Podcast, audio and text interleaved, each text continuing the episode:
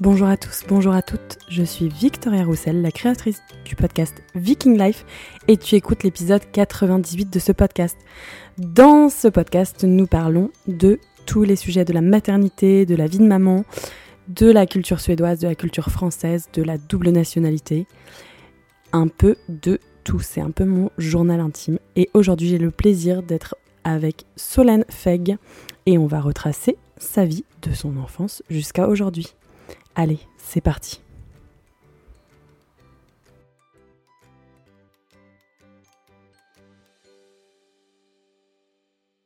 Bonjour Solène, je suis ravie de t'avoir dans ce podcast aujourd'hui. Merci beaucoup d'avoir accepté l'invitation. Comment vas-tu?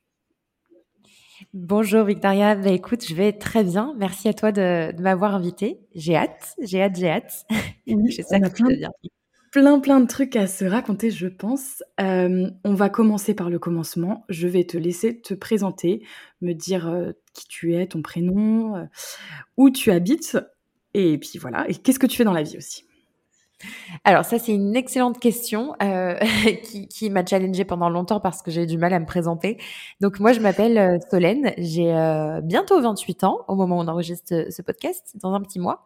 Et quand? je, suis, je suis née le 14 août moi aussi. C'est vrai? Oui. 14 août 93, j'ai deux ans d'écart avec toi, je vais avoir 30 ans. Trop drôle. Bah ouais, c'est la première fois que je crois que je rencontre quelqu'un qui est né le même jour exact, tu vois. euh, parce que bah du coup pour la petite anecdote, je suis avec euh, Chris, euh, mon chéri et aussi bah, le papa de ma fille parce que je suis aussi maman, je, je vous spoil un petit peu, qui lui est né le 13 août. Donc voilà. Donc je trouvais ça, je ah trouvais ça rigolo. Et ta fille par contre n'est pas du tout d'août. Donc vous êtes deux Lyon, ça doit être intense quand même à la maison. Ah. Ouais, ça va, franchement, ça va. Plutôt, euh, plutôt rigolo, on va dire. On a plutôt les caractères lions rigolos, on aime bien faire le show, quoi. Bon. Ouais. Euh, je pense que quand on va sur nos réseaux sociaux, ça se voit aussi un peu. Mais euh, bah, justement, pour vous spoiler un peu, euh, je, je l'ai déjà fait. Moi, je suis entrepreneur depuis euh, bientôt cinq ans. Donc j'entreprends en, ligne et c'est là que tout se corsait avant pour moi pour, pour, me présenter parce que je suis une entrepreneur multipassionnée. C'est-à-dire que vraiment je euh, fais pas mal de choses. Alors j'ai quand même réussi au final à trouver mon fil rouge, euh, le fil conducteur qui lie un petit peu tout ce que j'aime faire. Donc mmh. moi pour vous parler un peu de mes différentes casquettes. Euh, J'accompagne les entrepreneurs, notamment les entrepreneurs multipassionnés, multipotentiels, justement à euh, s'épanouir, à créer euh, un business au service de leur vie finalement. Mmh. à oser. Euh, moi, c'est un petit peu mes mots-clés, c'est d'oser, rayonner, euh, oser être euh, audacieux aussi quelque part. Mmh. Et je le fais à travers donc plusieurs outils. Une de mes deuxièmes passions, c'est l'astrologie. Donc, euh, bah justement, donc c'est rigolo qu'on ait commencé avec euh, l'astro, mais euh, c'est vraiment en fait des thèmes qui, tu vois, à, à première vue, sont pas forcément facile à lier parce que bah, on parle vraiment de stratégie marketing, donc de choses finalement très ancrées, très concrètes, et d'astrologie qui, euh, bah, pour certaines personnes, est, quelque chose de complètement perché. Moi, évidemment, je suis pas objective, donc je le vois comme quelque chose de, de, de, un outil euh, de tous les jours. Un outil, en fait, voilà, c'est cette connaissance de soi, et même pour son propre business, hein, euh, finalement, c'est hyper, hyper intéressant. Donc, bah, ça, c'est un peu mes deux casquettes principales, j'ai envie de vous dire. Puis, ben, moi aussi, j'ai aussi un podcast. je fais aussi des, des conférences en présentiel autour justement de la multipotentialité. Et euh, je suis auteur pour le moment d'un oracle et là je suis sur l'écriture de mon livre. Donc voilà, pas mal de pas mal de choses, euh, pas mal de projets. Euh, et c'est vraiment jamais quoi. Ouais, c'est exactement ça. Je pense que l'ennui vient me trouver, mais j'arrive toujours à rebondir en fait sur un nouveau projet. Enfin, il y a toujours quelque chose de nouveau qui vient m'animer, donc euh, l'ennui me fait pas vraiment peur parce que en, en bon multipassionné, multipotentiel, l'ennui finit toujours par nous trouver à un moment donné ou un autre. Donc euh, c'est pas c'est pas vraiment ça que. Est-ce que, tu arrives à hum, prendre des temps, enfin genre off, ok aujourd'hui on fait rien, enfin ou même deux heures. Euh, je fais pas de mes projets, je vais pas faire d'astro, je vais rien faire. Est-ce que tu arrives à déconnecter totalement ou pas du tout? C'est hyper difficile pour moi de faire ça. Euh, honnêtement, depuis que ma fille est là, donc au moment où, où, je vous parle, elle a six mois, elle est née, elle est du mois de janvier. Okay. Euh, ben, je, ça me force un petit peu à, à, le faire parce que je suis plus toute seule. Donc euh, finalement, c'est un petit peu elle ma limite. Mais avant, pas du tout. Et encore que tu vois, même maintenant, ça va vraiment dépendre des périodes euh, parce que là, j'ai la chance de pouvoir la faire garder parce que je, je l'ai pas précisé, mais j'habite sur Bali. Euh, la ah plupart, euh, la plupart du temps. Après, je reviens de temps en temps en, France. Mais euh, ici, euh, l'organisation est beaucoup plus fluide pour moi parce qu'on a la chance d'avoir une nanny qui s'en occupe, etc. Euh, En France, c'est pas le cas, donc euh, forcément, ça me challenge. C'est plutôt moi enfin Chris et moi qui devons euh, bah, jongler et lui aussi est entrepreneur de son côté donc euh, c'est un peu le challenge de se dire bah, qui va faire une impasse un peu sur ses projets pendant euh, la moitié d'une journée et qui le fera le lendemain. Enfin ici c'est pas le cas. Donc si tu veux ça me permet vraiment de beaucoup plus couper et de me dire ok du lundi au vendredi elle est gardée et le week-end quand on n'est pas en lancement ou quoi que ce soit voilà vraiment on essaie de couper de profiter avec elle aussi c'est le but. Et ouais c'est vraiment, ouais, ça va vraiment dépendre de, de mon organisation en fait. Mais euh, si j'ai pas avancé la semaine, ça va être hyper difficile pour moi de couper le week-end et, euh, et je tombe dans un, un schéma un peu euh, pas cool quoi. T'as envie de finir ta to-do list quoi. C'est assez drôle parce que quand tu parles, je me reconnais quand même un peu dans tes, dans ce que tu racontes. Et tu sais que j'ai oh fait un podcast une fois sur la multipotentialité pour raconter, parce que je suis comme toi, je peux pas m'arrêter. Enfin, je, j'ai besoin d'avoir 350 000 trucs à faire tout le temps. Mais il y a des gens, ils disent, mais comment tu fais? Mais du coup, euh, bon, c'est vrai que des fois, c'est un petit peu épuisant, surtout. Mais il faut trouver quelqu'un aussi qui vive, euh, enfin, qui soit un peu comme toi quand même. Enfin, ton compagnon, je pense que. Ouais, il est aussi passionné, etc. Mm, mm. Bah, après, il est pas, je sais pas s'il est multi-passionné aussi, mais. Si, si, il l'est. Ouais, bah Chris est carrément comme ça en fait. Après, tu vois, ah moi, j'ai euh, j'ai vraiment identifié plusieurs archétypes, plusieurs archétypes de multipotentiels, multipassionnés. Donc, c'est rigolo, j'en ai fait un, un épisode il y a pas longtemps. Euh, et souvent chez les entrepreneurs, euh, bah tu vois, Chris, ça serait plus un multipotentiel, multi, ce que j'appelle les multi-experts. Donc typiquement, qui va vraiment, on est, on n'est pas dans le spécialiste, mais on est dans le multipassionné qui va quand même s'expertiser, euh, qui va aller chercher quand même le sommet de son domaine, jusqu'à mm. peut-être un jour switcher complètement, tu vois. Et ça, c'est quelque chose que les autres comprennent pas forcément parce qu'ils se disent, mais attends, euh, t'as as été au summum de ton truc, t'as fait des conférences, t'as écrit mm. un livre là-dessus, et là d'un coup, euh, tu te mets, euh, je sais pas moi, à faire de la couture, alors que, enfin, tu sais, c'est pas forcément compréhensible pour les autres. Bah, Chris, il serait un petit peu comme ça. Il va vraiment aller s'expertiser au maximum. Je sais pas s'il switchera, mais euh, il a un côté aussi où voilà, il s'intéresse quand même à pas mal de choses, donc euh, c'est assez rigolo. Donc ouais, c'est une, une forme de multipotentialité assez intéressante. Ouais. ouais donc vous avez ça à partager. Comment est la vie à Bali? Ouais, complètement. Comment quoi, pardon? Comment, est la vie à Bali? Et comment euh, t'es arrivé à Bali?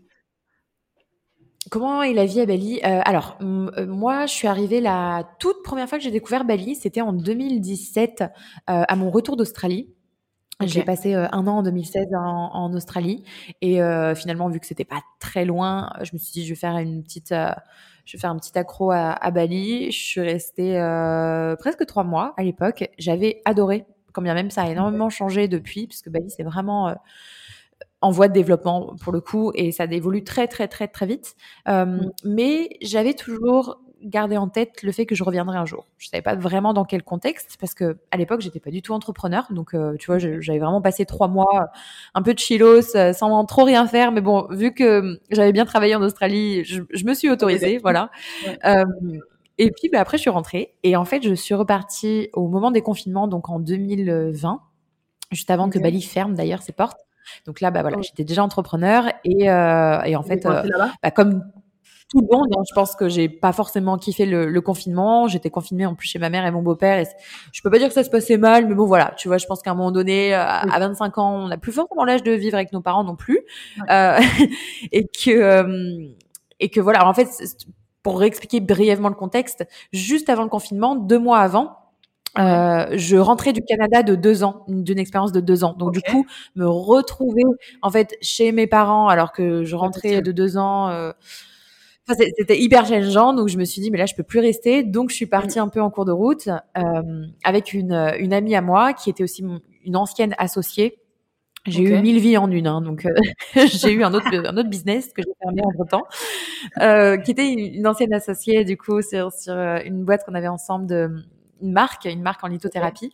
Et on s'est dit, bah viens, on, va sur Bali. Euh, elle, elle connaissait aussi très bien l'île et euh, elle m'a dit, on, s'isole, on taffe à fond, on fait notre truc. En plus, là, ça va fermer, tout ça. Donc, on a débarqué là-bas fin 2020 et j'ai passé euh, tout 2021. Alors, entre temps, j'ai, j'ai, j'ai quand même, je suis quand même rentrée un petit peu en France, si tu veux l'été 2021. bah, c'est là où j'ai rencontré Chris finalement. Et puis on est reparti ensemble. Et, et en fait, moi, ce que j'ai vraiment aimé avec Bali, euh, et ce que j'aime toujours, c'est euh, il y, a tellement de points en fait que j'aime ici. Déjà, c'est la mentalité. Je sais que c'est quelque chose qui ressort souvent. C'est un peu cliché quand on part à l'étranger. On dit oui, les mentalités sont meilleures. En fait, c'est c'est pas tant ça, mais c'est que c'est tellement cosmopolite, si tu veux. Il y a tellement de. Il y a toutes les nationalités. Ouais, voilà, c'est ça. Il y a tellement de nationalités différentes que finalement, je trouve que c'est un joli mélange aussi. Euh, c'est, ça peut être un challenge aussi parce qu'il y a aussi beaucoup de cultures différentes, donc chacun s'adapte un peu à tout le monde et quand tu networks un peu avec les gens, bah des fois c'est un peu challengeant, mais euh, c'est ce qui fait aussi la beauté de Bali en fait, c'est que euh, donc là, c'est pas, je parle pas forcément des, des locaux. Et au-delà de ça, les locaux sont aussi tellement, tellement, tellement gentils, parfois même trop. Euh, il y a vraiment un, je sais pas, un, et tout le monde le sent, tu vois, mais un espèce de sentiment de bien-être global en fait. C'est assez, euh, enfin c'est loin de de ce métro un peu stressant. C'est la vie un peu cliché, tu vois. De, on, pense tout de suite à Paris ou aux grandes villes comme ça, mais c'est vraiment ça en fait. Tu peux être dans ton travail, être en gros lancement, etc. Et je te dis pas que tu seras pas du tout, du tout stressé, mais en fait, c'est tu vis les choses complètement différemment. En tout cas, je vous dis ça de la part euh, d'une nana qui est euh, surangoissée quoi. Moi, je, je fais des crises d'angoisse pas possible. Je suis ah hyper anxieuse. Ah ouais, moi c'est terrible. Euh, je, suis, je suis tout. En fait, je suis beaucoup trop euh, dans le mental. C'est-à-dire que j'ai j'ai besoin d'analyser sans cesse tout jusqu'à me bah en fait, me, tu me retournes la tête quoi. En fait, tu t'analyses jusqu'au bout, jusqu'à ce que tu t'angoisses presque. Ouais. C'est ça. Et en fait, moi, ça, enfin, je peux vite rentrer toute seule. Hein, j'ai vraiment besoin de personne pour le coup dans un schéma euh, très très euh, anxiogène finalement pour moi-même, euh, en analysant tout comme ça. Et ici, je te dis pas que je le fais plus du tout, mais mmh. ma charge mentale est quand même moins lourde. J'ai vraiment, tu vois, cette sensation-là. En tout cas, là, je parle vraiment d'un point de vue carrière, business, de beaucoup plus me concentrer sur ce que j'ai vraiment à faire et de pas penser à je te, je te, donne un exemple tout bête, ça va peut-être vous faire sourire, mais moi je suis quelqu'un, je déteste cuisiner, j'ai horreur de ça, voilà, c'est, je, je, suis une très mauvaise euh, femme au foyer parce que je, j'aime pas cuisiner. J'adore la bonne bouffe, voilà, mais j'aime pas du tout cuisiner. Et euh, et tu vois, c'est ici, Bali, je crois. Mm. Bah ouais, voilà. En fait, ici, ce qui, est hyper chouette, c'est que j'ai pas besoin de le faire. Enfin, je peux le faire, mais si j'en ai pas envie, je peux très bien commander à manger et ça, ça coûte pas super cher, tu vois. Même si là, les prix ont un petit peu augmenté au moment où je vous parle, mais c'est pas excessif et tu peux manger très très bien, très très bon, euh, très varié. Et moi, bah, juste ça, c'est incroyable. Enfin, genre, c'est typiquement euh, ma vie de rêve, en fait, parce que j'aime pas cuisiner. Moi, c'est une vraie prise de tête pour moi. J'ai l'impression que je perds du temps. Enfin, voilà, je, suis désolée pour toutes les personnes qui aiment cuisiner, etc. Je, je... Ah non, mais après, c'est point J'ai horreur de ça. Donc, tu vois, en fait, c'est vraiment propre à chacun. Mais moi, quand je vois ce que j'aime, ce que j'aime moins, bah, Bali, ça me correspond vraiment par rapport à ça.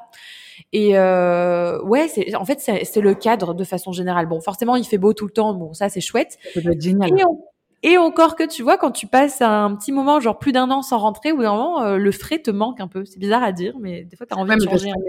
On est, conditionné avec les saisons. C'est ça, exactement. Et ici, il n'y a pas vraiment ce truc de saison. Donc, bon, au bout d'un moment, je pense que c'est bien aussi d'aller faire une pause ailleurs. Mais euh, c'est quand même, euh, je sais pas, ouais, c'est apaisant. Puis, comme je t'ai dit, ça se développe plutôt vite. Donc, euh, moi, personnellement, j'aime bien ça. Après, je sais que ça peut déranger aussi, mais moi, je, je, suis une fan de tech, tu vois, tout ce qui est technologie, machin, j'adore ça et j'aime, j'aime l'évolution. Euh, Toutes les évolutions ne sont pas bonnes, évidemment, mais euh, j'aime le concept d'évolution quand euh, ça nous sert.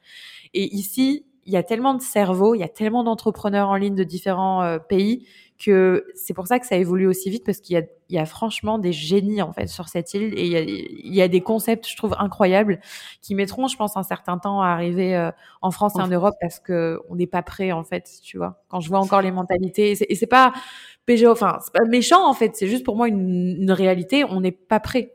Euh, si ces concepts-là venaient en France, on ne pourrait pas les accueillir pour le moment parce qu'on est, on a les il y a yeux. Quoi, par exemple, comme concept qu'on ne pourrait pas accueillir? Euh, tu vois, par exemple, je, euh, ici, il y a, si je dis pas de bêtises, un, un, espèce de magasin où tu peux acheter directement ta crypto-monnaie. Ici, tu peux payer en Bitcoin euh, dans quasiment tous les restos, tu vois. Enfin, c'est assez. Euh, enfin, il y a plein plein de trucs où je sais que ça commence à arriver en France, mais encore un peu, euh, tu vois, c'est des sujets qui sont encore, bon, on va attendre un petit peu encore. Ici, ça se développe assez vite. Enfin, je sais même plus comment ça, s'appelle ce magasin, mais c'est crypto quelque chose, euh, où tu peux aller acheter carrément ta crypto, échanger des, des, des échanger, là, je parle du bitcoin parce que c'est la crypto la plus connue, mais toi, tu as plein de trucs un peu comme ça. Euh, après, en fait, à différents niveaux, si tu veux euh, aller à un niveau un peu plus spirituel, bon, on sait aussi que Bali, bah pour ça, c'est hyper développé aussi. T'as vachement de cérémonies, t'as vachement de choses euh, que qui sont pas encore hyper en vogue en France, qui, je pense, vont arriver, hein, mais pour le moment, il n'y a pas encore assez de personnes qui proposent ce genre de d'offres, tu vois. Typiquement, je pense au ouais, puis après, c'est aussi notre état d'esprit français. Ouais, ouais. Il y a un changement, on va dire non. Enfin, c'est. C'est vrai, c'est vrai aussi. C'est tout le temps ça. Donc, euh, s'il y a un peu d'ésotérisme ou de choses comme ça, ils vont dire oh là là, non, non. Puis, euh, Ouais, c'est ça. Enfin, je, je, pense que. Ouais, ça, ça dépend vraiment, en fait. Mais c'est vrai qu'ici, pour le coup, c'est. Tu, peux vraiment tout trouver. Donc, euh, j'ai l'impression de le vendre un peu comme un Eldorado. C'est pas tout à fait le cas non plus, parce qu'on va pas se cacher que. parce que il y a un point quand même pour moi assez noir par rapport à Bali, c'est la santé. Euh, on se cache pas que les hôpitaux ici, euh, c'est pas non plus la folie. Il y a des hôpitaux privés, donc ça a quand même changé par rapport à la première fois où quand, je suis arrivée en 2016, tu vois.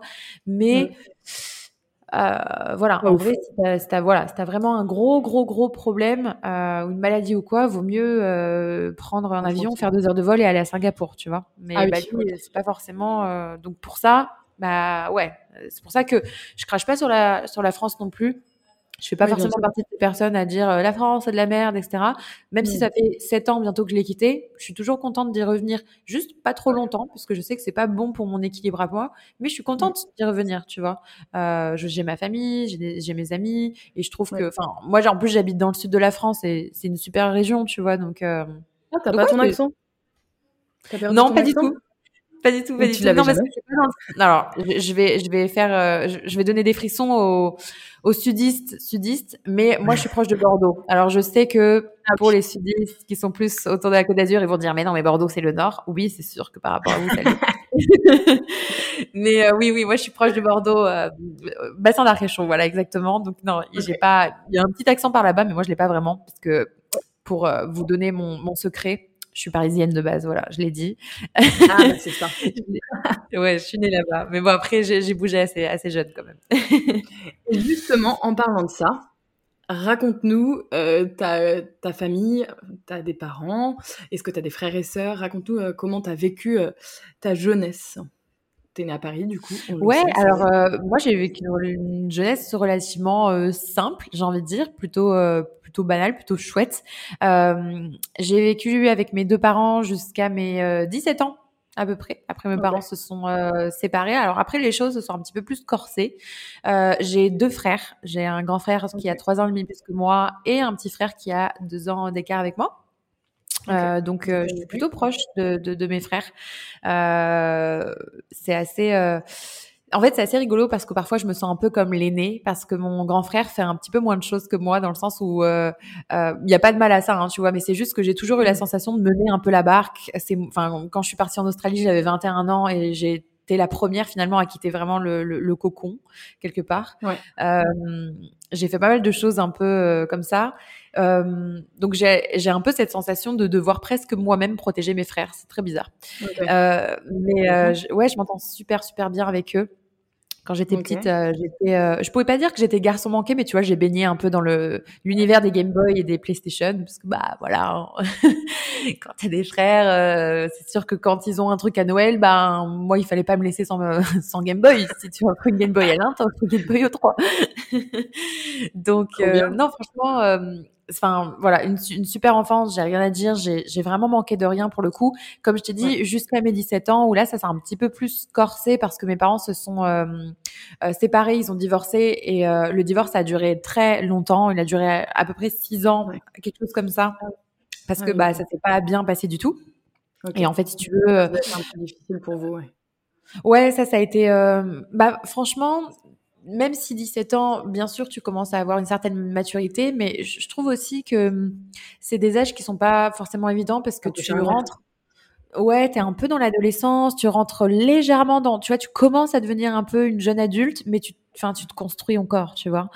Et, hum, moi-même, bah, d'ailleurs, ça s'est pas mal vu dans mes premières relations amoureuses. Euh, ça a été euh, de, des vraies euh, catastrophes par rapport à ça, parce que je faisais des projections toujours de, de ce que mon père avait fait à ma mère, tu vois, et du coup, je me disais, waouh. Donc, ouais, je suis restée sans contact avec mon père pendant des, des années. J'ai repris contact avec lui. Il y a, en fait, si tu veux, je me suis vraiment rabibochée avec lui il y a deux ans, mais j'avais des contacts une fois de temps en temps, euh, voilà, peut-être une fois par an. Genre, typiquement, quand je suis partie au Canada pendant deux ans, de 2018 jusqu'à 2020, j'ai eu deux contacts vraiment avec lui au téléphone, mais qui à chaque fois se passaient pas bien, puisque je pense qu'on était euh, pas vraiment prêts. Encore, euh, peut-être. Encore. Ouais, c'est ça, exactement. Puis moi, j'avais pas forcément, euh, j'avais pas du tout dézoomé en fait la situation, et je m'étais complètement approprié ce qui s'était passé entre ma, mon père et ma mère. Et euh, bah, vu que j'ai les plus proches, donc. Euh... Ouais, c'est ça, exactement. Puis en fait, moi, j'ai vraiment vécu le truc avec ma mère. Mon, mon père a fait des choses, enfin, voilà, assez, horribles. Et, euh, et moi, je découvrais ces choses-là en même temps que ma mère. Enfin, c'est vraiment une série Netflix le truc. Et du coup, j'ai plus du tout eu euh, ma place de fille, tu vois. J'avais vraiment un peu la place de la copine de ma mère qui la soutenait. Et enfin, voilà. Donc bah ça, je m'en suis rendu compte euh, il y a deux ans, mais avant j'avais vraiment beaucoup de mal, beaucoup beaucoup beaucoup de colère. Moi, j'ai été euh, une femme en colère, mais mmh. vraiment, enfin c'était, j'avais beaucoup de rage en moi. Et euh, d'ailleurs, les personnes qui me connaissaient avant et qui que je fréquente encore aujourd'hui l'ont remarqué. Tu vois, ils, le, le ouais, ils le, ils le verbalisent pas comme ça, mais ils sentent qu'il y a eu un switch, tu vois, qu'ils me trouvent beaucoup plus apaisée, euh, euh, plus douce quelque part, tu vois. Euh, Et qu'est-ce qui t'a fait t'apaiser au final? C'est un cheminement ben, personnel? Ouais, c'est ça. Ouais, vraiment des prises de conscience. Bah, ça a été beaucoup euh, quand je suis arrivée à Bali. Hein. Euh, en fait, euh, tous ces confinements, etc. Il y a eu un espèce de gros switch dans toutes les sphères de ma vie. je me suis séparée d'une relation de quatre ans. J'ai switché dans mon business. J'ai fermé deux sociétés en 2021-2022. en fait, il y a eu de gros gros switches qui se sont faits, un, un, gros ménage. Et j'ai aussi décidé d'aller voir bah, justement ce qui me posait un peu problème d'un point de vue vraiment plus personnel, plus intime. Et euh, parce qu'en fait, euh, bah, pour moi, ça fait toujours un miroir quelque part, tu vois, à, à, à, tous les autres domaines. Donc, euh, je me suis, ouais, c'est bah comme tout, hein, j'ai envie de dire, quand tu vas voir un petit peu ce qui, ce qui vient de déclencher et ce qui te fait souffrir, c'est jamais agréable. Hein. C'est un travail que, qui, est pas du tout agréable. Mais euh, j'ai vraiment senti que c'était nécessaire. En fait, j'avais tellement laissé trop, trop traîner ça que euh, je sentais que j'arrivais à un point euh, où c'était plus possible en fait. Je, ça, ça a commencé à se répercuter dans mes relations, dans beaucoup de choses. Et puis la colère que j'avais en moi, euh, je, je la supportais plus. Tu vois, je me reconnaissais plus. Enfin, je me mettais dans des états où vraiment, vraiment, vraiment, vraiment colérique. Enfin, ouais, vraiment. Et mmh. même verbalement, j'étais très, très, très violente. Tu vois, donc. C'est ouais, c'est assez ouf parce que même là quand quand j'en parle, tu vois, je me dis mais Enfin, j'ai du mal à m'imaginer euh, être cette personne-là. euh, mhm. Et pourtant, c'est voilà, c'est comme ça que que, que j'agissais avant. Mais oui, après, ouais, je suis bien, je suis bien euh, contente, tu vois. T'avais pris un chemin et t'as as fait en sorte d'en prendre un. C'était vachement bien parce que t'aurais pu rester sur l'autre chemin en étant, enfin, en t'apitoyant sur ton sort un petit peu au final. Ouais, complètement, complètement. Bah, tu sais, c'est un, un peu ce que j'ai fait pendant longtemps. Ouais, c'est ça. Et puis, en fait, ça, ça m'arrangeait aussi quelque part parce que, en fait, vu que mon père nous a, nous a laissé, enfin, moi, c'est vraiment comme ça que je l'ai interprété. Bah, en même temps, ça a été un peu le cas. Il nous a laissé à 17 ans, puis on n'a pas eu de nouvelles pendant un moment. Il a vraiment fait sa vie.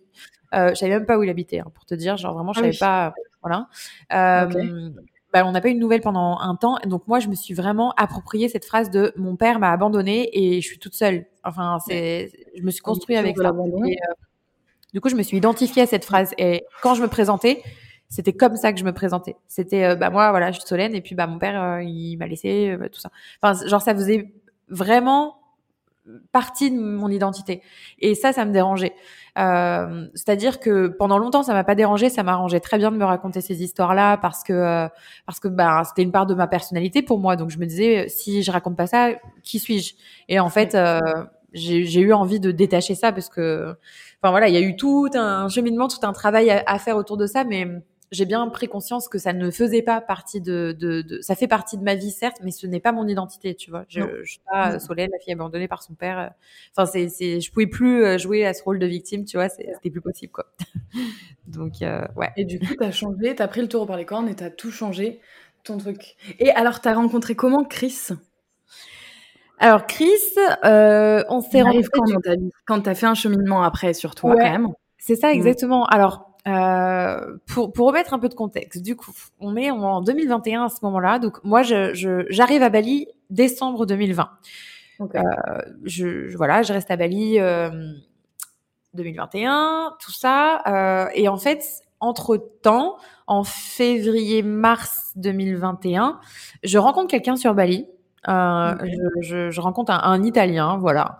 Euh, donc on, on commence à construire une relation. Et mmh. euh, bah là, c'est un peu le, le cliché. Je, je, dis ça parce qu'en fait maintenant on en parle tellement. Une relation, mais d'une toxicité sans nom. Et moi, pour le coup, c'était vraiment la première fois que je vivais une relation comme ça. C'est-à-dire que ma relation avant de, de 4 ans n'avait pas du tout été comme ça. Ça s'est super bien terminé. Enfin, voilà, moi, j'ai jamais été avec quelqu'un de, de, de, vraiment pervers narcissique ou quoi que ce soit. Je connaissais pas ça, tu vois. Donc, euh, je l'avais déjà vu plein de fois sur les réseaux. Je connaissais pas ça. Mais là, et en fait, il y a eu, enfin, c'est finalement c'est très logique que j'ai rencontré cette personne-là à ce moment-là. C'était vraiment, euh, c'était violent verbalement. Ça a commencé à le devenir physiquement jusqu'à ce que je décide d'arrêter ah aussi.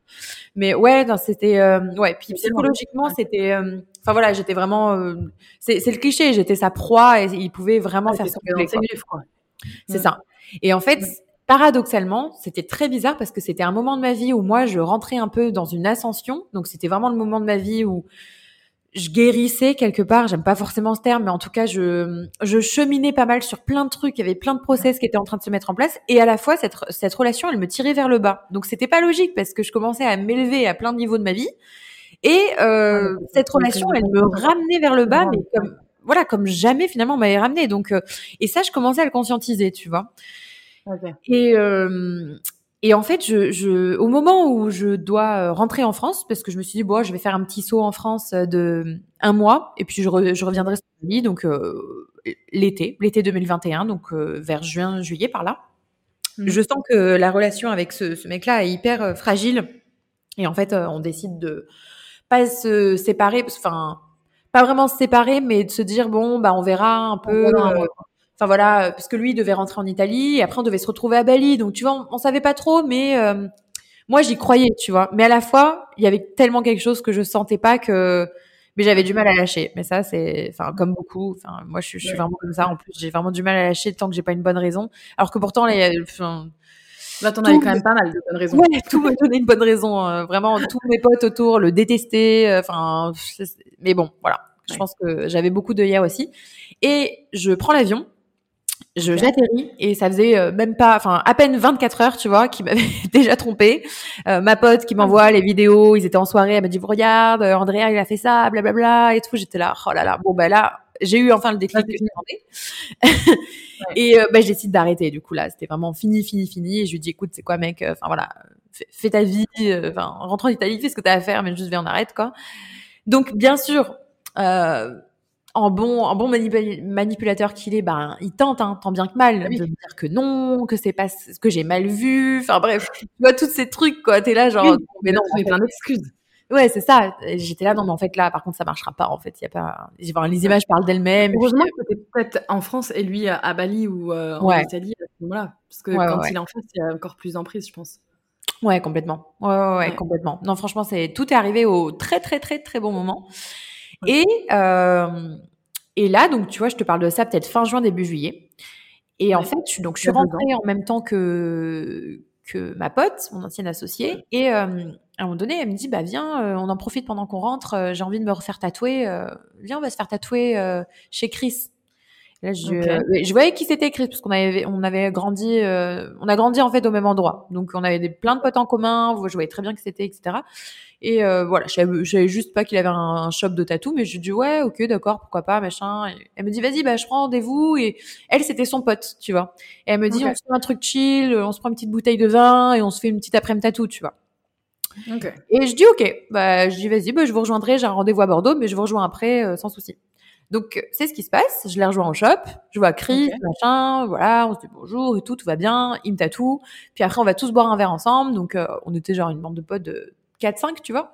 Mmh. Et puis, euh, voilà, rien de spécial, parce que moi, ça faisait euh, même pas, ouais, peut-être 15 jours, tu vois, que je venais de me séparer de, de, de l'autre. Et, euh, et du coup, enfin voilà, j'étais pas du tout ouverte et euh, ça, ça se sentait énormément. Donc rien de spécial, mais juste, voilà, je trouve que c'est un super gentil garçon.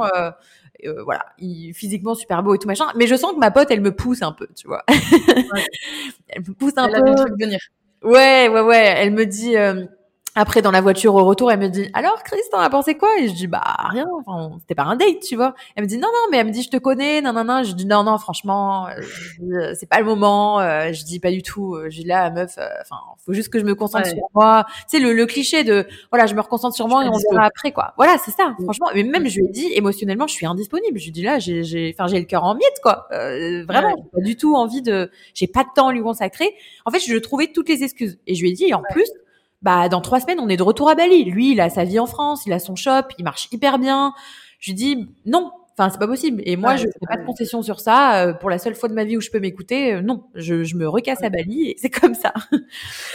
Donc euh, voilà, on laisse un peu ça en suspens. Et finalement, bon, avec Chris, on s'ajoute. on se suivait déjà, je crois. Je sais plus. Lui, je, lui, je crois qu'il me suivait déjà. Je sais plus. On s'ajoute sur les réseaux, puis on parle, voilà, de temps en temps, mais rien de, voilà. Je, il force pas. Euh, bah, mais il sent que je suis fermée quand même. Euh, et puis euh, il me dit bah vas-y viens samedi avec des potes, on sort et tout. Donc si vous voulez venir avec des copines machin et tout. Et bah moi c'était le moment où je retrouvais en plus mes potes, ça faisait des mois machin. Donc je dis bon bah vas-y peut-être qu'on passera. Au final, on se rejoint. c'est vraiment, il n'y a rien de romantique dans cette histoire-là. J'attends le dénouement là. on se rejoint en boîte, donc vraiment, enfin voilà. Euh, On se rejoint en boîte et en fait, on passe pas du tout la soirée ensemble. C'est-à-dire que il avait un carré, machin. Euh, et en fait, moi, j'étais avec des copines, euh, on était avec ses potes. En plus, on avait plein de potes en commun. Donc, en fait, dans le carré, il était avec ses potes que moi, je connaissais. Enfin, voilà. Et on passe pas du tout notre soirée ensemble. Genre, vraiment... Euh, enfin voilà, moi j'étais avec mes copines et j'étais là pour les retrouver et parce que ça faisait longtemps que je les avais pas vues, machin. Donc euh, voilà. Mais à la fin de la soirée, une soirée sympa. Ouais, soirée cool. Euh, à la fin de la soirée, il vient me voir, il me dit euh, bon, c'est vrai, on s'est pas trop parlé tout ce soir, mais bah ça te dit, je sais pas, on mange ensemble le lundi. Donc tu vois là, on était samedi soir. Et je lui dis ouais, je sais pas, enfin voilà, je, je suis un peu la nana un peu fermée, mais en même temps, je l'étais un peu, tu vois, donc je, je il était gentil, hein, tu vois, mais j'étais là, ouais, je sais pas trop. Tes, précautions pour te protéger, pardon. Ouais, franchement, ouais, carrément. Je savais tellement pas, euh, enfin voilà. Je, en plus là, ça commençait à sentir un peu le date, tu vois, donc j'ai dit ouais, je sais pas, bah vas-y, écris-moi, puis on verra, tu vois. En fait, je voulais pas répondre oui tout de suite parce qu'en plus, euh, enfin là, euh, voilà, sur le coup de la soirée et tout. Euh, enfin, pas que j'étais complètement défoncée, mais euh, j'avais encore l'esprit clair. Mais je veux dire, euh, j'aime pas prendre des décisions tout de suite, tout de suite, quand je suis pas certaine. Donc du coup, je lui dis bon, recontacte-moi, genre demain, tu m'écris et on voit. Il m'écrit le lendemain. Je laisse reposer ça. Et donc je, je, je, le dis à ma pote, je dis ah tu crois que je fais quoi et tout? Elle me dit bah vas-y, en vrai tu perds rien. Il est gentil. En plus regarde, enfin il, il, il t'a même pas il t'a même pas charo de toute la soirée, il a même pas envie de voir et tout. Donc, euh, enfin, en vrai, euh, tu vois, enfin, ça peut le faire. Et en plus, enfin, moi typiquement, bizarre, mais ouais, puis c'est limite ce que j'aime. En fait, moi, plus tu vas venir me coller là, plus euh, laisse tomber là. J'ai horreur de puis ça. moi je te suis, puis moi je te fuis. Ouais, c'est exactement ça. C'est mm. exactement ça. Donc du coup là, je me suis dit bon, allez, ok. Donc du coup, on, se retrouve le lundi soir, on va manger ensemble et euh, voilà, on rigole, on rigole, on rigole. On passe finalement toute la soirée et même toute la nuit. En fait, on commence à se poser dans sa voiture. Euh, on prend une bouteille de vin et on, bah tu sais, on habite au bord de la plage là, donc on se pose près d'un port. Et puis, euh, puis voilà, on parle toute la nuit, on boit, etc. Il se passe rien, mais juste on, parle. Je rentre chez moi et tout le lendemain. Et le lendemain, il devait me tatouer. Il me dit bah vas-y, bah tu reviens au shop et tout, je te tatoue. Ok. Donc ça, là, on était le mardi. Et là, il me dit, bah viens, on refait la même chose ce soir, donc le mardi soir. Et je dis bon bah vas-y, ok et tout, et on repart. Et c'est là que tout a commencé et on s'est embrassé, tu vois. On s'est embrassé. Ça, ça a terminé comme ça. Et euh, bah alors, au final, euh, j'ai dormi chez lui. Il s'est rien passé. parce que euh, en fait là j'étais tellement sûre parce que je me dis oula oula oula alors attends. Moi tu vois moi qui mentalise tout je me suis dit euh, on s'embrasse. Ça veut dire que potentiellement on peut se mettre ensemble. Mais attends attends attends parce que moi dans deux semaines j'ai mon billet d'avion. Enfin en fait tout était hyper serré tu vois. Donc là je me suis dit on va pas s'engager. Euh, donc euh, voilà, je lui dis, euh, ben, en fait, la raison pour laquelle j'ai dormi chez lui, c'est tout simplement parce que j'avais bien trop bu. Et du coup, il me dit, euh, alors moi, j'avais trop peur du cliché, tu vois. Là, je vous raconte tout en toute intimité. Mais il me dit non, mais t'inquiète, c'est promis, je te touche pas. Et en fait, là, je lui rigole au nez, je lui dis non, mais arrêtez, vous dites tout ça là, mais c'est mort. Genre vraiment, quand je te dis c'était mort, c'est mort. Je, si je dors chez toi, c'est vraiment que là, je peux pas prendre la route, tu vois. Et en vrai, il a vraiment tenu. Il a même pas essayé, tu vois. Il a même pas essayé. Donc je me suis dit ok. Déjà, là, le mec, on quand même. Hein ouais, là, tu commences à marquer des points parce que tu n'as même pas tenté, parce que j'avais vraiment insisté, tu vois. Donc voilà. Et euh, finalement, on s'est mis ensemble. Bah, par la suite, en fait, ça s'est fait hyper naturellement parce que forcément, après ce bisou, ça a été presque, enfin, évident. En fait, on s'est dit, ça marque quand même quelque chose. Par contre, on a dû mettre au clair les choses très très vite. Enfin, moi, typiquement, je lui ai exposé toutes mes peurs. Je lui ai dit, écoute, euh, là, euh, enfin c'est peut-être qu'un bisou, mais moi, ça, ça engage quand même beaucoup de choses parce que je t'aime bien. Mais euh, moi, mon billet, euh, enfin, il est là, là, tu vois. Donc, euh, je sais pas ce que tu as prévu de faire, mais je, sais pas si c'est une bonne idée de s'engager comme ça et tout, tu vois. Et puis moi, les relations à distance, tu m'oublies, tu vois. C'est pas pour moi. Et bah le mec, Manon, se calme, il me dit non non mais ça compte, ça, ça tombe bien. moi aussi j'ai envie de me barrer. mais je dis mais comment ça Je dis bah ton shop parce que son shop il cartonnait. Je dis enfin quand t'as un business en dur, c'est un peu, je dis, c'est pas la même chose, tu vois. Je dis, qu'est-ce que tu vas faire? Il me dit, oh, je sais pas, je vais retrouver quelqu'un d'autre, mais vas-y, vas-y, je me barre avec toi, euh, on, y va ensemble et tout. Bon, je me dis, ok, bah, pourquoi pas, on y va. Et finalement, un là. Ouais, bah c'est bah là, c'est exactement comme ça que ça s'est passé, tu vois, genre euh, alors, on n'est pas reparti tout de suite parce que du coup entre-temps, Bali a refermé.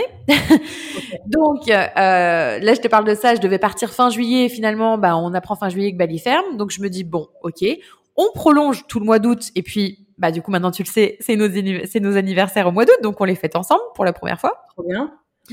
Et euh, donc trop cool parce que bah comme je t'ai dit, on avait des potes en commun, donc en fait là on fait euh, bah, un méga truc tout ensemble. Enfin, en fait tout était hyper fluide parce que il m'a présenté quand même quelques potes que je connaissais pas, mais il y en avait déjà beaucoup que je connaissais, donc c'était trop trop cool.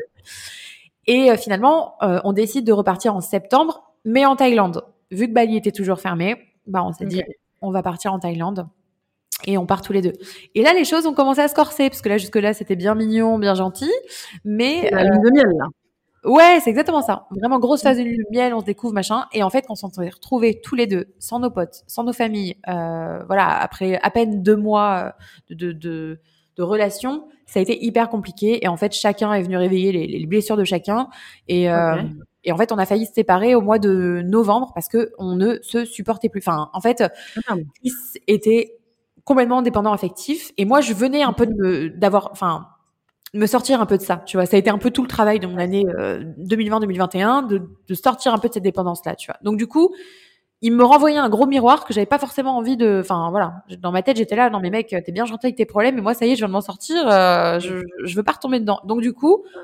Bah, j'étais un peu indifférente, donc j'ai pas eu un comportement forcément terrible. Et vu que j'étais une très très mauvaise communicante, euh, mmh. Bah, on parlait pas donc on laissait les choses s'accumuler. Et, euh, et en fait, on a laissé s'accumuler, s'accumuler jusqu'à ce que euh, j'explose en fait sur lui. Et puis euh, je lui ai dit franchement, mec, ben en fait, je suis pas là pour guérir tes blessures parce qu'en en fait, lui, il répétait des schémas aussi. Et ses anciennes relations venaient nourrir ses blessures. Et moi, je lui ai dit, je suis pas en fait, je, je, dis pas que je suis mieux que tes anciennes relations. Par contre, je suis hyper différente. Moi, je suis pas là pour les nourrir tes blessures. Donc en fait, c'est soit tu vas faire un travail sur toi et moi aussi, soit on arrête là, tu vois. Mais il faut que tous les deux, parce que moi aussi j'étais consciente que j'avais un gros travail à faire sur moi, donc en fait euh, il y avait un choix à faire, quoi. Et ben la preuve, on est toujours ensemble, donc tu te doutes bien de la suite. On a décidé de vraiment faire un travail sur nous. Et en fait, on est allé à Bali, donc on est resté deux mois en Thaïlande et Bali a réouvert en novembre, donc on a débarqué à Bali euh, début novembre par là. Euh, déjà, la première chose que je lui ai annoncé, c'est on va pas vivre ensemble. Donc ça, ça a été très compliqué pour lui parce que ça faisait deux mois qu'on vivait ensemble et là, je lui ai dit, en fait, on, on, se sépare. On reste ensemble si tu veux, mais on se sépare. En fait, il y a un choix. C'est soit tu acceptes ça, soit t'acceptes pas, ce que je peux comprendre aussi. Et dans ce cas, on se sépare tout court. Mais je lui dis, moi, là, qu'on continue à vivre ensemble, c'est impossible pour moi. Genre, j'ai pas mon espace, je peux pas, je me retrouve pas. Donc, il y a une concession à faire. Donc, il a accepté bien sûr, bah ça l'a hyper attristé parce que bah lui, ça a été pour quelqu'un qui est dépendant, c'est hyper compliqué, tu vois. Et comment il a fait avec son tattoo shop? Et eh ben son tattoo shop, il l'a laissé finalement. Il n'a pas retrouvé de repreneur et il a complètement arrêté. Et il a arrêté de tatouer euh, au fur et à mesure. Alors, il a continué un petit peu à tatouer sur Bali. Finalement, ben, de fil en aiguille, ben, justement, ça nous a amené à créer aussi nos projets ensemble okay. par la suite. Et c'est là où vous vous êtes rapprochés aussi. Parce que c'est un gros ça. Ouais, c'est exactement ça. En fait, lui, il est parti. Euh, donc, on, est resté ensemble sur Bali, mais on, on vivait euh, séparément. Et lui, il a fait une thérapie. Alors, c'est hyper, encore une fois, c'est hyper cliché ce que je vais dire, mais c'est pour le coup ce qui s'est passé. Il a fait une thérapie avec un, un guérisseur d'ici qui est euh, assez reconnu. Tu vois, ouais, franchement, euh, moi, c'est, je le connaissais, je lui avais dit, franchement, il s'appelle Moon. je dit, va voir Moon, va voir Moon parce que je suis sûre qu'il peut t'aider. Enfin, va voir si t'accroches avec lui. Pendant deux mois, euh, il a fait une thérapie avec lui, ça l'a énormément aidé. Moi, j'ai retrouvé quelqu'un que je connaissais pas au final. Enfin, je le reconnaissais plus, mais dans le bon sens, tu vois. C'était incroyable. Franchement, c'était incroyable. Et c'est là que ça a vraiment changé en fait dans notre relation et que bah ça a vraiment démarré pour le coup. Pour moi, c'est à partir de, ce moment-là que ça a vraiment vraiment démarré, tu vois. Parce que moi aussi de mon côté, j'avais aussi euh, travaillé sur toi. Ouais, j'avais aussi euh, fait remuer quelque chose, ça a fait bouger un peu les lignes, donc euh, donc c'est ça. Puis en fait, de fil en aiguille, après, vu que ça allait mieux entre nous, bah on a monté une boîte ensemble. Alors oui, tout va très très vite, mais et ah, puis quand t'es sûr, on y va. Bah, ouais, c'est ça. En fait, franchement, tout était tellement fluide que hum, on s'est dit bah y a enfin on voit on voit pas de il y a pas d'obstacle à ça tu vois. Puis bah tout a été tellement tellement vite que bah six mois après je tombais enceinte quoi. Donc euh, je tombais enceinte en avril. oui c'était ça que j'allais j'allais demander. Et est-ce que dans quelle mesure vous avez dit ok on crée une famille? Mmh. alors faut savoir que bébé n'était pas du tout prévu pour tout de suite. On a commencé à en, parler euh, on a commencé à en parler assez tôt au final. Bah déjà même quand on s'est mis ensemble on parlait d'enfants ça peut paraître bizarre, mais je pense que si vous m'écoutez et que vous avez plus que 25 ans, vous allez comprendre.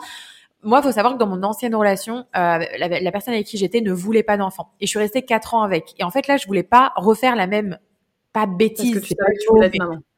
Ouais. voilà. Moi, je savais qu'à un moment donné, j'allais vouloir ça. Euh, pas forcément tout de suite, mais je savais que j'allais le vouloir. Donc je me suis dit, j'ai pas envie de m'investir à fond dans une relation pour que dans 5 ou 10 ans, le mec il me dise, bah non, moi je veux pas de maman. Je veux, je veux pas être parent, tu vois. Enfin, je veux pas être papa. Du coup, on avait mis un peu ça au clair dès le départ, en mode, bah, je sais pas, les enfants, est-ce que toi, ça te parle? Je te parle pas tout de suite, mais voilà. Et on était sur la même longueur d'onde. Il m'a dit, ouais, ouais, carrément, pourquoi pas, pas tout de suite, mais oui, Il a le même âge que toi? Il a un an de moins. Chris, il est 96. Ok. D'accord. Et du coup, bah, on en avait déjà parlé. Et euh, donc, on, on savait qu'on voulait, euh, qu'on voulait des enfants. Et en fait, euh, pour la petite anecdote, juste avant de tomber enceinte en avril, moi, j'ai eu un gros problème à l'ovaire droit. Euh, j'ai euh, donc on était sur Bali à ce moment-là et j'ai l'ovaire droit qui a triplé de volume, qui était euh, qui a gonflé en fait. J'ai fait une hémorragie de, de l'ovaire. Euh, Et donc du coup, bah, j'étais à l'hôpital, voir le gynéco à Bali, etc. Et en gros, stressant ça. Franchement, ouais, ça m'a vraiment, vraiment, vraiment stressé. Et le truc, c'est que on savait pas vraiment ce que c'était. Donc le, le, la seule consigne que j'avais du gynéco, donc pas hyper rassurant, c'est bah ne bouge pas trop, prends pas trop le scooter pendant un mois, tu fais pas de sport, tu fais rien, ah pas alité, mais presque. En gros, il me dit tu bouges le moins possible et on voit si euh, voilà parce qu'il m'a dit le risque c'est qu'elle éclate. Donc en fait euh, voilà. Et si dans un mois, ben c'est pas, euh, ça doit être trop stressant. Voilà, bah franchement ouais. Vas-y parce que si dans un mois, une bombe dans le corps quoi. Enfin, genre si je fais un faux mouvement, ça peut exploser. Ah ouais, moi franchement j'avais trop peur. Puis en plus euh, je suis sportive de base, donc euh, moi c'est ce qui me permet de canaliser aussi mon énergie et euh, de pas aller au sport, ben ça me, enfin, voilà, c'est pour moi c'est horrible. Là, vu, vu, que je là je, je comprends totalement ce que ce que tu ressens parce que je suis pareil. Et là je me pose quand même la question comment tu as vécu ta grossesse, mais tu vas y venir après. ah ouais ouais, alors ça, waouh. Ouais. Du coup, ben je, je respecte les consignes et en fait pendant ce mois-là je commence à faire des choses, euh, des cérémonies. Donc là, je vais parler vraiment de choses hyper spirituelles, mais qui m'ont vraiment aidé. Déjà, je décide de Blessing Way de, de, quoi, pardon? C'est pas la Blessing Way que t'as fait, non? Non, j'ai pas fait le Blessing Way, mais ouais, ça c'est quand t'es enceinte. Alors moi, j'étais pas encore enceinte à ce moment-là. Mais ouais, ça c'est quand t'es ah enceinte, tu peux le faire. Ah euh, euh, il y avait un autre truc que j'avais vu, c'était les cérémonies, genre les méditations là sur les il y a pas un truc avec les méditations des nanas qui font les womb ah je sais plus je sais plus le nom genre les cercles rouges là je sais pas quoi elles font des méditations pour la bénédiction de l'utérus t'as pas fait ça? Ah ouais oui c'est euh, le, womb euh, Ah oui, c'est ça. Ouais. Tu vois ce que je veux dire? Alors non, j'ai jamais fait ça, mais je vois très bien parce qu'il y a beaucoup de choses comme ça sur Bali. Alors ça, je l'ai pas fait, tu vois, parce que bah déjà, je crois que j'en avais même pas le, le... j'avais pas la connaissance de ça. J'ai découvert ça après. Mais euh, moi, j'ai demandé un, en fait un, un local indonésien qui est un ami à moi je lui ai expliqué, il s'appelle Tokik. Euh, et je lui ai dit, écoute, Tokik, voilà, il m'arrive ça. Euh, Qu'est-ce que vous, dans votre culture, vous, vous feriez quoi? Je lui ai dit, toi, tu ferais, tu ferais quoi? Tu vois, si ta maman ou ta sœur ou peu importe ta fille avait ça. Il m'a dit, je vais t'emmener dans un super temple qui est un temple pour les femmes, un temple qui représente la maman, la maternité, la fertilité. Et, euh, et on va aller là-bas, euh, on va passer la journée. Et il m'a dit, euh, si Chris peut venir, euh, voilà. Donc du coup, Chris qui a été, on, on a été dans ce temple-là. Et en fait, le but c'était de libérer aussi parce que c'est aussi beaucoup émotionnel. Donc, tu vois, c'était un temple où tu avais des grandes fontaines d'eau, on a hurlé dans l'eau, on a fait pas mal de choses. Euh, il nous a purifié à l'ensemble. Voilà, c'est vraiment, vraiment, vraiment très, très spirituel. Mais ça m'a vraiment aidé. Déjà, ça m'a aidé à déconnecter du mental, parce qu'en fait, de rester chez moi comme ça à ruminer, euh, c'était pire que tout. Euh, et ce que j'ai fait aussi pendant ce mois-là, je suis partie euh, six jours toute seule pendant euh, faire une retraite de silence. Voilà. Ah, je suis restée. Voilà. Franchement, j'ai adoré. Est-ce que tu as réussi? Ouais, ouais, ouais. En fait, c'était pas la première fois que j'en faisais une. J'en avais fait une euh, un an euh, auparavant. Euh, Et euh, mais j'avais fait que trois jours, tu vois. Et là, j'ai fait six jours parce que j'ai senti que j'avais besoin de me déconnecter. Donc, j'ai mis un message sur les réseaux sociaux. Je leur ai dit les gars, je suis off. En plus, bon, moi, j'ai pas de community manager, donc pour le coup, j'étais vraiment off de partout. Et je leur ai dit, voilà, je, je, je m'en vais pendant six jours. Je me déconnecte.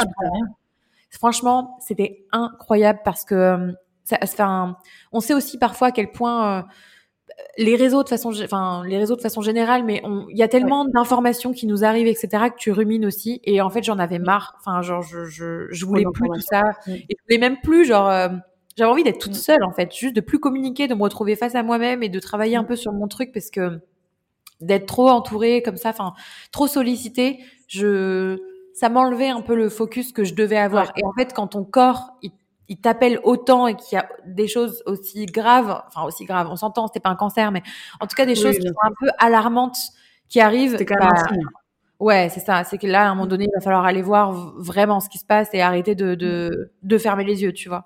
Donc, je l'ai pris comme un signe et je suis partie six, six, jours. Je suis revenue vachement plus apaisée, etc. Et donc, bah, à la fin de ce mois-ci, euh, j'avais plus rien. Je, donc, je peux pas te dire que c'est ça, le temple, etc. J'en sais rien du tout. Mais par contre, le gynéco était choqué. Il m'a dit, mais t'as plus rien. Il y a plus rien. C'est comme si ça avait même pas existé en fait. Ton ovaire est revenu à la taille normale. Il y a plus de sang. Le sang s'est évacué euh, tout seul. Enfin, j'étais, enfin, même moi j'étais choquée. Tu vois, je, je peux pas dire que j'y croyais pas parce que bien sûr que j'y croyais. Moi aussi, j'avais envie de guérir, mais quand même, j'étais là, mais, mais. Oui, mais tu t'es dit, est-ce que ça va vraiment marcher dans la mesure où est-ce que je vais guérir quoi? Ouais, c'est ça, c'est fou. Donc du coup, euh, ouais, voilà, je je saurais pas. Évidemment, ça c'est chacun va bien croire ce qu'il veut, donc je peux pas affirmer que c'est ça. En tout cas, oui, mais voilà, le résultat a fait que bah il y avait plus rien. Et 15 jours après, je suis tombée enceinte. Donc euh, bah voilà, ouf quoi, genre euh, je, je m'y attendais pas du tout. Et t'as peut-être dû aussi te dire quand t'as eu cet épisode là, est-ce que je vais pouvoir tomber enceinte un jour quoi? Ouais, mais complètement. Bah ouais, la question s'est carrément posée parce qu'en fait, euh, si je guérissais pas, il m'enlevait mon ovaire. Donc euh, typiquement, ça aurait pu euh, me diminuer largement les chances d'être enceinte, voire ne plus du tout tomber enceinte. Donc ah mais moi c'est ce qui m'a fait le plus peur. Donc c'est aussi la raison pour laquelle quand bébé est arrivé, bébé surprise, bah en fait on s'est pas posé la question longtemps parce qu'on s'est dit on veut des enfants. Alors certes, elle devait peut-être pas arriver tout de suite, mais en fait pour moi c'est enfin c'est un miracle cet enfant, tu vois.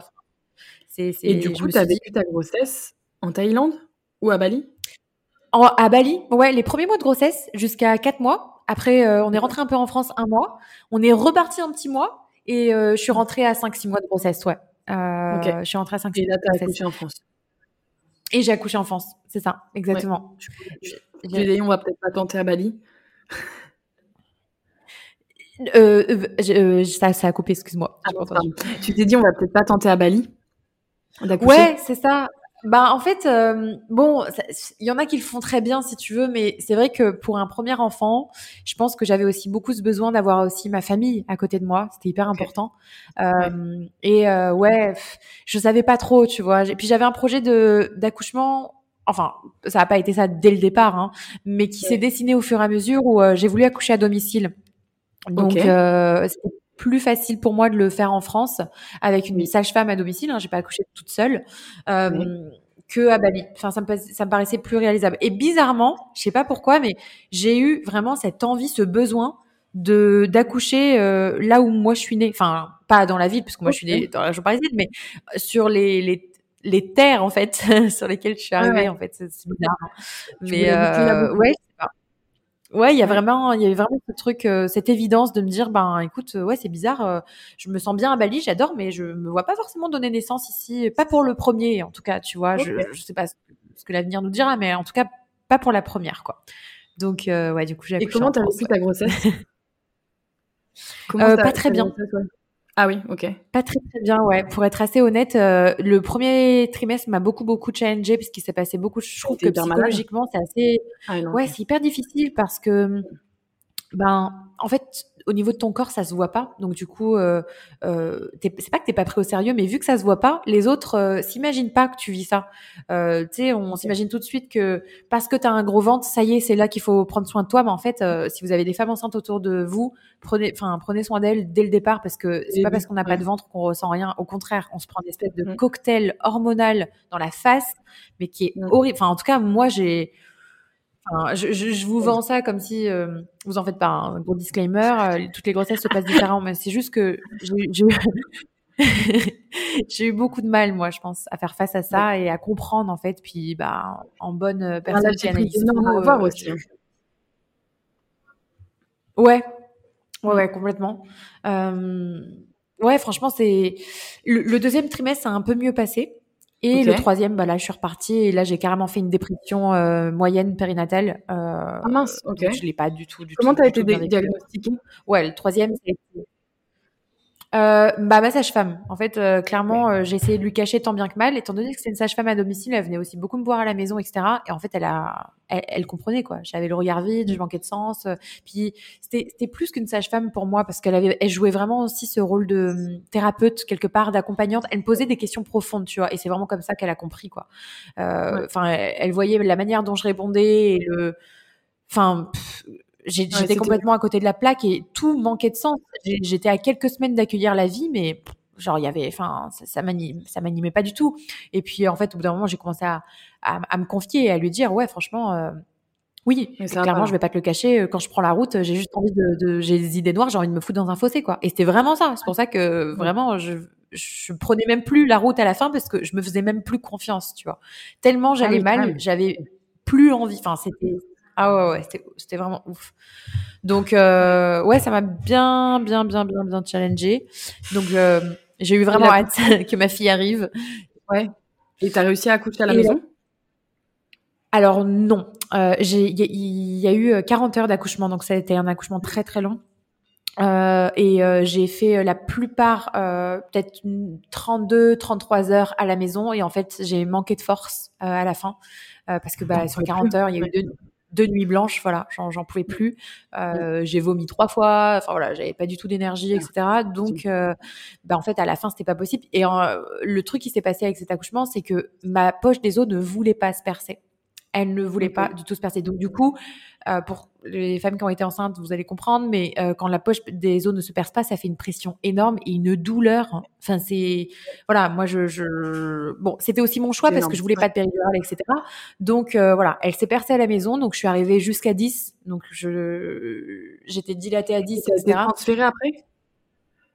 Ben en fait, si tu veux, à partir du moment où elle s'est percée à la maison, euh, là, ça a été une autre forme de douleur et bébé commençait à pousser. Sauf que euh, moi, dans ma tête, je pense que je m'imaginais que oh ça y est, bébé pousse, elle va arriver. Bah non, en fait, parce qu'il y a vraiment toi qui dois tout donner. Et moi, j'avais plus cette force. Je pouvais plus en fait. Bébé, elle poussait, mais moi, j'étais pas capable de l'accompagner avec euh, avec euh, ouais, c'est ça, mm. avec ma mm. force.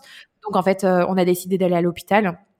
Et bah là, le, le, hic qui s'est posé, c'est que c'était bien trop tard pour poser une péridurale. Moi, de base, j'en voulais pas, mais là, en fait, je pouvais pas la sortir. et c'était trop tard pour la césarienne parce que bah là, elle était bien trop engagée.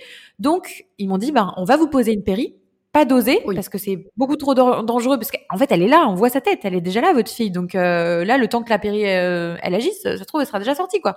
Et puis, ça peut être dangereux pour elle pour pas que ça l'atteigne. Mais avec la péri, le but, c'est que vous vous reposiez. Donc, on va vous poser la péri et vous allez dormir pendant une demi-heure, une heure, et on reprend le travail dans une heure.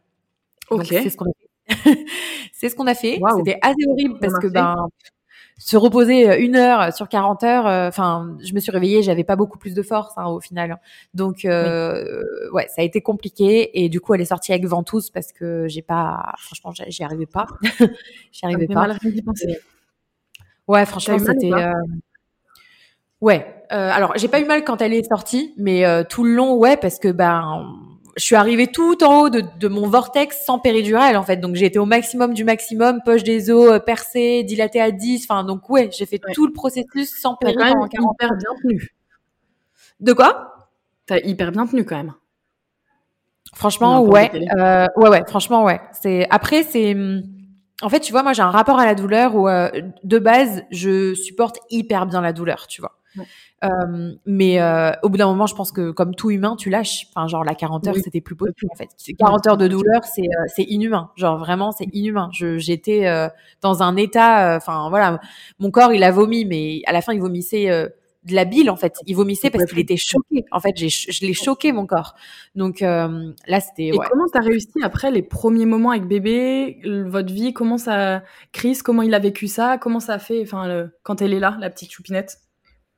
Bah écoute, euh, déjà euh, gros gros, je pense comme tous les parents, mais gros moment d'émotion au moment où il te le pose sur, euh, il te la pose sur la, le ventre et t'es là genre waouh, enfin ça, y est là c'est concret, c'est, elle est là quoi. Donc en pleurs, trop content, puis en plus bah le Graal quoi. Après 40 heures, t'es là waouh, enfin c'est c'est ouf. donc incroyable. Euh, D'ailleurs, il y a le placenta après à expulser et des fois, ça peut mettre jusqu'à une heure. Ah bah t'inquiète pas, hein, moi, en un quart d'heure, c'était directement genre en deux poussées direct. Genre ça y est, il fallait qu'on en termine. Donc euh, j'ai dit, elle m'a dit, vous pouvez reprendre à pousser. Ok, très bien, deux poussées, c'est bon, il est sorti.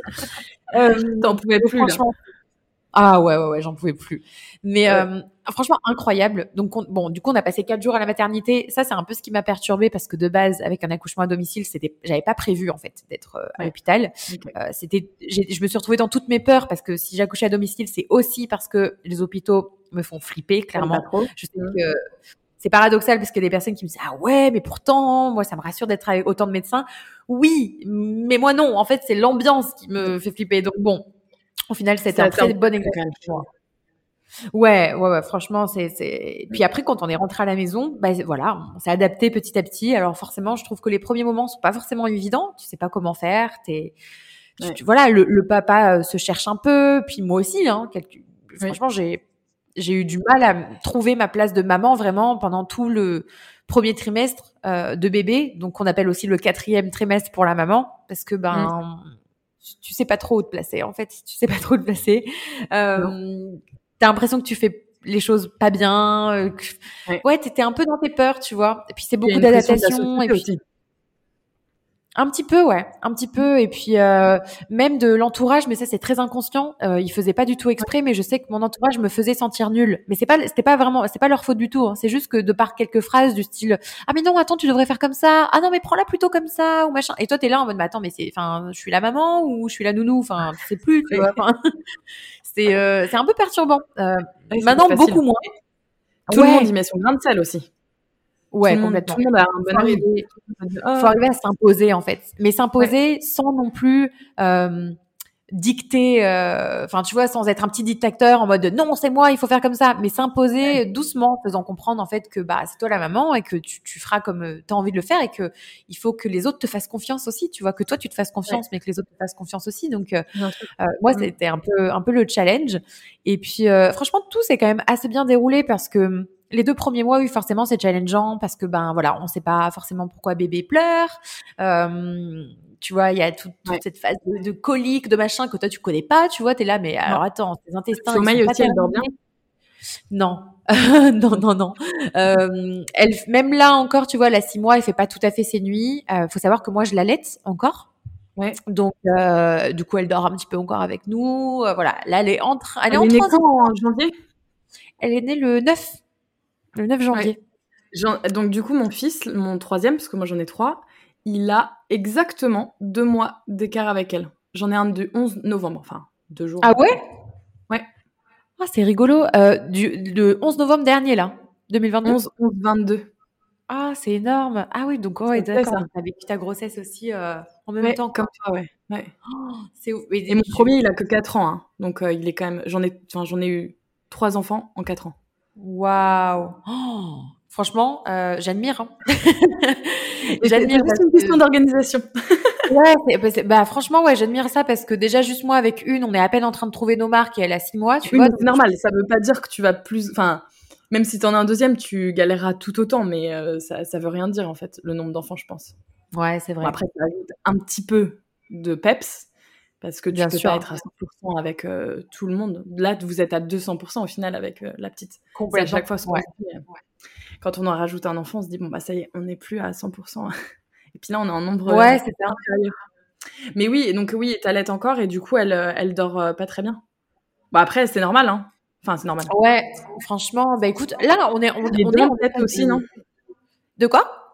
Elle a peut-être ses dents aussi, non Qui Ouais, bah c'est ça. Bah là, nous en a percé deux, là, ça y est. ça y est, ça y est. À, une semaine de ces six mois, là, euh, en début juillet, là, elle nous a percé dedans, ouais. Ça ouais, donc ça, ça, les nuits en général, ça, ça impacte un peu quand même, je trouve. ouais, ouais, ouais. Bah, on est quand à la Bali? Et eh ben là, on est arrivé euh, début juin, euh, le 7 juin. Donc elle avait, euh, elle, allait faire 5 mois. Ça fait déjà un mois et demi que vous êtes dans la vie balinaise. Ouais, c'est ça, exactement. Et franchement, c'est trop cool. Même elle, elle s'adapte super bien. En plus, elle est tellement sociable. Enfin, après, je pense qu'on l'a rendue comme ça aussi parce que c'est vrai que nous, on bouge beaucoup, du coup. Euh, Et on emmène un peu partout. Euh, tu vois, on avait des conférences un petit peu en France, euh, à droite, à gauche.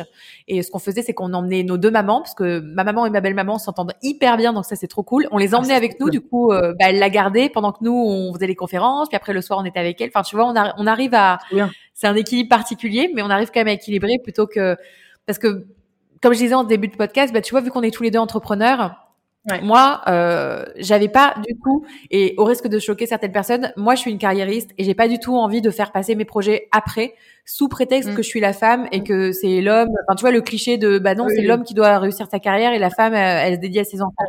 Bah non, en mm. fait. Enfin, on est en 2023, je pense que ces idées-là, il faut les abandonner. Euh, Donc, euh, vu qu'on est tous les deux entrepreneurs, ben, c'est des choix. Et euh, tu veux faire une conférence, très bien. Bah moi aussi. Donc on va trouver une solution parce que j'ai pas envie en fait de faire passer mes projets après. Donc, euh, donc fait quoi on s'organise. C'est génial. Ouais, c'est ouais c'est ça. Qui fait quoi Qui euh, C'est génial que vous ayez trouvé un équilibre.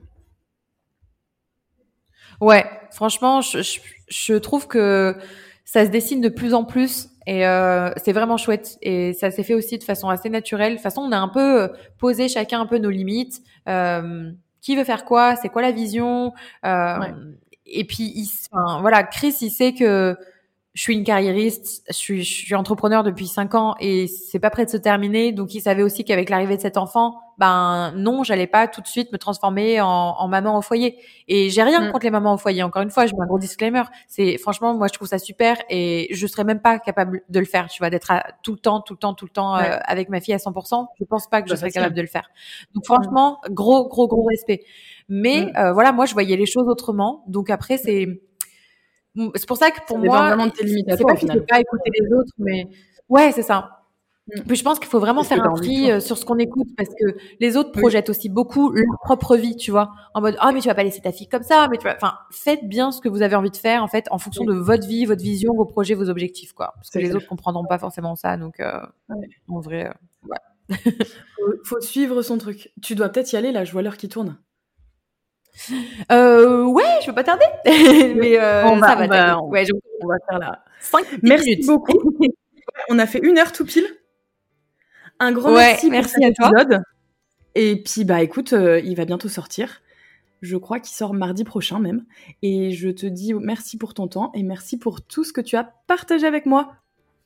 Bah écoute, merci à toi, merci pour l'invitation. C'était trop chouette. On est rentré vraiment en toute intimité. J'ai pas l'habitude, mais euh, c'est un format qui est super chouette. Donc euh, merci beaucoup. À bientôt. Au revoir. Bye bye.